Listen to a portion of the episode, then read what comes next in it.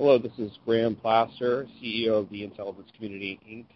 and theintelligencecommunity.com. I'm here with Alexia, uh, the president of Young Professionals in Foreign Policy, and I'm excited to let you all know more about YPFP. It's a great organization and doing great stuff. So let's kick off the podcast. Alexia, could you give us a little background on your um, bio and, and how you came to be in this role? Sure. Thanks, Graham. It's great to get along with you. Um, so when I when I look at my resume, I'm always a little daunted. It's every like every time I go in and do my security clearance, the paperwork is so extensive because I have lived so many places now. Um, going over the last 10 years, I've been on three different continents. My jobs have taken me from foreign policy, working for State Department, to higher education, uh, to working in public-private partnerships, and now as the head of a, of a small nonprofit and so what I would tell people is that whatever your plan may be, it's good to have a plan, but life tends to take you in a variety of different directions. Um, if I have to look back and think about the most meaningful experiences, um, certainly one of the pivotal experiences I had was going to work on AfPak issues at the State Department. I started there with a, a now defunct office called SRAP, the Special Representative for Afghanistan and Pakistan and I came in 2011 in the wake of the bin Laden raid and was covering security assistance and essentially had to look at revising U.S. security assistance program funding um, for cooperation with Pakistan at one of the worst times for the relationship. And that was really a, a deep dive into how the interagency process in the U.S. works um, or doesn't work, as the case may be, some of the challenges we essentially had to produce paper for you know almost weekly principal committees and deputies committees of the National Security Council. So um, I, I definitely learned quickly and had long days. And then I shifted um, to something totally different, um, you know, going from working on a, on a very challenging partner, Pakistan, um, moving to Tokyo and spending three years in Japan, first working for the embassy covering pol-mil issues, and then shifting over to consulting and working on a public-private partnership. And that's really the last thread that I'll pick up, which is that you know, after a, and I didn't really go into earlier in my career, I had worked in think tanks on both sides of the Atlantic. Um, but really up until that point in Japan in 2013, I had worked in more traditional settings in, in think tanks, um, doing some private sector internship work when I was in graduate school, then working for the State Department. And while it was really fascinating to work on big picture policy issues, it was frustrating that the rate of change was often so intangible and slow and so when I got to Japan, I ended up working for this group called the Tomodachi Initiative, which was a public-private partnership that was stood up by the U.S. Embassy in Tokyo and the U.S. Japan Council, which is based here in D.C., in the wake of the Great East Japan earthquake, to really think about how we could very quickly and in a tangible way help the communities that have been most impacted um, by the tsunami and the nuclear disaster that took place in 2011. And essentially what I got to do was take the best parts of both worlds. I acted as a translator for my friends and former colleagues on the government side and also essentially, so basically I, I translated for them what local nonprofits and grassroots organizations were doing. And likewise, I took what the local implementers of all these high impact um, uh, programs that were taking place were doing and translated it into language that would make sense for our partners who were looking from a political military perspective, from a from a US government perspective. And really since that point in time I haven't had any sort of conventional career. I've continued teaching and then took over the helm of young professionals in foreign policy. Um, so I, I don't know that I'd ever be able to go back um, to a traditional office setting. I think having seen the impact that um, smaller organizations can have. Um, I, I think uh, you know it would be tough to go back to a setting where your your words are getting cleared by 30 to 50 people and uh, commas are getting changed to periods. Well, it's interesting because you've had a real mashup of leadership opportunities, diplomatic, government, you know, nonprofit, and uh, been a liaison across all of those areas. So you have a tremendous amount of you know expertise now, and I understand what you're saying that it'd be hard to go back, but I suspect being where you are, the siren's lure will pull you back into large organizations where they need that kind of expertise and broad knowledge. So I'll be eager to to see where where things go from here. But tell us about Young Professionals in Foreign Policy. How old is the organization? Who started it? You know, when did you take over? And uh, what's it all about? Sure, absolutely. Um, so I came on board and took over the helm of YPFP in December of last year, so I'm still relatively new in my tenure. Um, the organization has actually been around for quite a long time. It was started in 2004, really as a small discussion group of friends who are moved by the tragic events of September 11. And the mission of YPFP has remained consistent since then. We engage, build, and amplify next generation voices to advance innovative solutions to global challenges.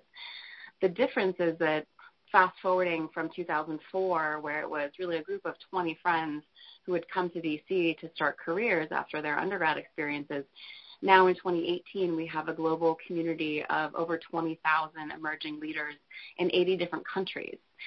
So what makes us unique? We're nonpartisan. We focus on young professionals and students this age range of 21 to 35.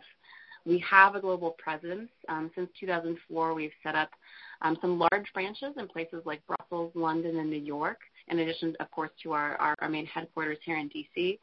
And then also a series of smaller hubs in Dubai, Puerto Rico, Rome, San Francisco, Tel Aviv, and Toronto to help expand the reach of our community. What's notable is that for the first 12 years of our existence, we were completely volunteer managed and led. So this tremendous global infrastructure was stood up purely with volunteers. We typically, any given date and time, have about 150 global volunteers who dedicate on average over $1.3 million worth of volunteer hours. And we run um, usually 150 to 200 events a year. We have a fellows program. We have people who are publishing thought leadership pieces in a variety of different um, media outlets. We also have working groups so people can develop their expertise. You can either join if you're an expert in a particular area and you want to help others shape their understanding, or you can be someone who's totally new to the field who perhaps comes from a totally different sector like the hospitality industry, or I met a YPFP member last week in New York who's an architect. And then lastly, we also have some community service programs. Our flagship program is the Refugee Assistance Program, and we typically support about 100 refugee families every year, predominantly in the DC community. So we do a wide variety of things. Um, I think the challenge coming in as a, as a, new leader to an organization that is in a, a pivotal point in its history is that I really have to maximize the volunteer creativity and energy, but also harness it in a more concrete direction. We've done so many things over the years, we really are at a point where we're envisioning YPFP 2.0. And so we have to, to come up with a hybrid model basically where we have a couple of full-time paid staff who can really facilitate what our volunteers are doing and take on some of the, the bandwidth, um, some of the more boring things, frankly, you know, related to, to governance and, and operations. Um, and so in the process of developing a new strategy. We have a survey out uh, right now to try to help shape that to be data driven and we're really refining our, our approach and thinking about scaling both within the US um, and globally. So uh, I'm not sure how how I have the time. The days just whiz by. We have two full-time people right now um, doing all of this, engaging a board of 14 members, and this infrastructure of 150 global volunteers. So, uh, in some ways, December, I, I, can't believe that it's May because um, the days just blend together, given all the exciting work that we have. Oh, that's awesome. That's a great segue to the next question, which is what is one project you're working on now that's exciting that you want to share with people? Sure. So um, one of the programs that's most exciting for me is our fellowship program. This program started four years ago, initially with six fellows. And this year we have 24 fellows. We received almost 400 applications. Um, these are unpaid fellowships. A majority of these individuals have never published before, and they commit to working with us for eight months. Um, so we just onboarded them. Uh, several of them have just written their first pieces actually in this last week. And essentially what we're trying to do is really help these individuals hone their professional skills, help catalyze their careers, help them break that initial barrier of getting published. So they work hand in hand with our editors. We help them develop their voice. We pitch their pieces to a wide variety of media outlets. And we also do a lot of professional development training for them on everything from writing an effective op-ed to moderating events to reporting on foreign policy, doing speech writing, and managing online media platforms. Um, so essentially, it's really an incubator for folks who are at a pivotal point early in their careers, um, and we work hand in hand with them to make sure that they're taking their careers to the next step. Yeah, I love that. It's great. It's uh, really incubating thought leaders and incubating subject matter experts is uh, is a terrific mission, and you're doing it really well. What are some of the partnerships that you have in place to get your interns published? Sure. So we have our own online journal called Charged Affairs, and we also have a, um, a blog called Emerging Voices. And then we work with a variety of publications. Um, some of our, our early partners that have continued throughout the, the history of the fellowship are Huffington Post, Diplomatic Courier, and the National Interest, but we're always looking to expand um, and reach different audiences. A new focus is also uh, to really focus on more local publications, so looking at where fellows grew up, their hometowns, where they went to school, to try to bring foreign policy back to those communities, many of which are are less familiar with foreign policy and national security issues. And I think it's also a great exercise for our fellows to make sure that they're, you know, getting out of, to what some degree have become sort of elite uh, bubbles, and making sure that when they talk about even complex foreign policy issues, they're doing so in an intelligible way that makes sense um, to an average person. Yeah, that's and and also to an operator, right? Because there's a divide between academics or think tanks and those who do, which has given rise to the think do tanks, the people that want to produce thought leadership, but also want to be engaged with um, the activity in the field. And YPFP is great because everyone's so young that they're really uh, the people, they're the worker bees in foreign policy that do get stuff done. And one of the things I've been impressed with about your network is that um, these are young people that are highly connected for their age and for uh, the amount of experience they have. They have. They still have a lot of reach. Um, and the fact that you're getting people published in uh, such notable publications is really uh, it speaks to uh, how how excellent talent is. So uh, next question well, is. Appreciate that. We're we're always trying to improve and, and do even better. Certainly. Yeah. What? Um, tell me about some resources you like to share with people when people ask you for recommended reading or mobile apps or um, podcasts to listen to, or uh, you know, how do you stay up to date with foreign policy? What? How do you stay up to speed with technology? Uh, what are some tips? Sure, absolutely. Um, you know, so obviously I have to make a pitch as the president for our own uh, online journal, Charged Affairs, which I think is great. Um, other folks that I listen to, you know, I think uh, really what I've started doing is trying to get to newer voices in the, in the foreign policy space. Um, so rather than, than following some of the more traditional uh, think tanks, really focusing on individual people with up and coming voices in the field. So, uh, you know, one person who I follow is uh, Ali Wyne, who's over at RAND. I think he writes really thoughtful pieces. Uh, my own chief of staff, Bunmi Akinnusotu, started a great podcast called What in the World, and she interviews people in foreign policy, um, again, with, with really the main goal of breaking it down um, for folks, making it intelligible, um, getting us out of the acronym wonk speak. Um, so that's been great. Yeah, I like um, that. Another, yeah, no, it, it's been one of my favorites. Um, another one, uh, someone called uh, Laicie Heeley um, over at uh, Inkstick Media has started something called Things That Go Boom, um, which is which is a lot of fun. Uh, so really, I guess embracing sort of the the podcast space. Um, I think you know maybe it's a it's partly due to the fact that I feel like I read so much, my eyes are falling out of my head. I need something different to do, especially on my commute. Um, but I think you know podcasts are to some degree a great level setter, um, and you know you can you can do a lot more. I think it also lends itself again towards getting away from the jargon that makes foreign policy and national security unintelligible. When you're actually talking in person, uh, you tend to do that in a more normal way than when you're writing an op-ed, um, you know, or a longer policy brief or a longer article. Um, the only other one I'll mention is a group called um, the Atlantic uh, Community. Um, it's a great uh, open source think tank um, that was started in Berlin, also by a bunch of volunteers who um, who do this in their in their spare time, um, and they have done some great work. Essentially, you know, they're really trying to open up the conversation about transatlantic relations to a very grassroots audience. Um, and so again, they're bringing in new, fresh, uh, more underrepresented, diverse voices into foreign policy and national security conversations. And so a lot of the content that they highlight um, is just different. It's new, it's innovative, it's fresher. Um, we certainly need some of those established voices of folks who are at places like CSIS and the Atlantic Council, but I think it's really important to also inject new perspectives. Hence why I think some of the newer media like like podcasts are able to do that. Yeah, I, I love podcasts, especially around urban areas where there are, is a large commuter culture, you know, either on public transportation or driving.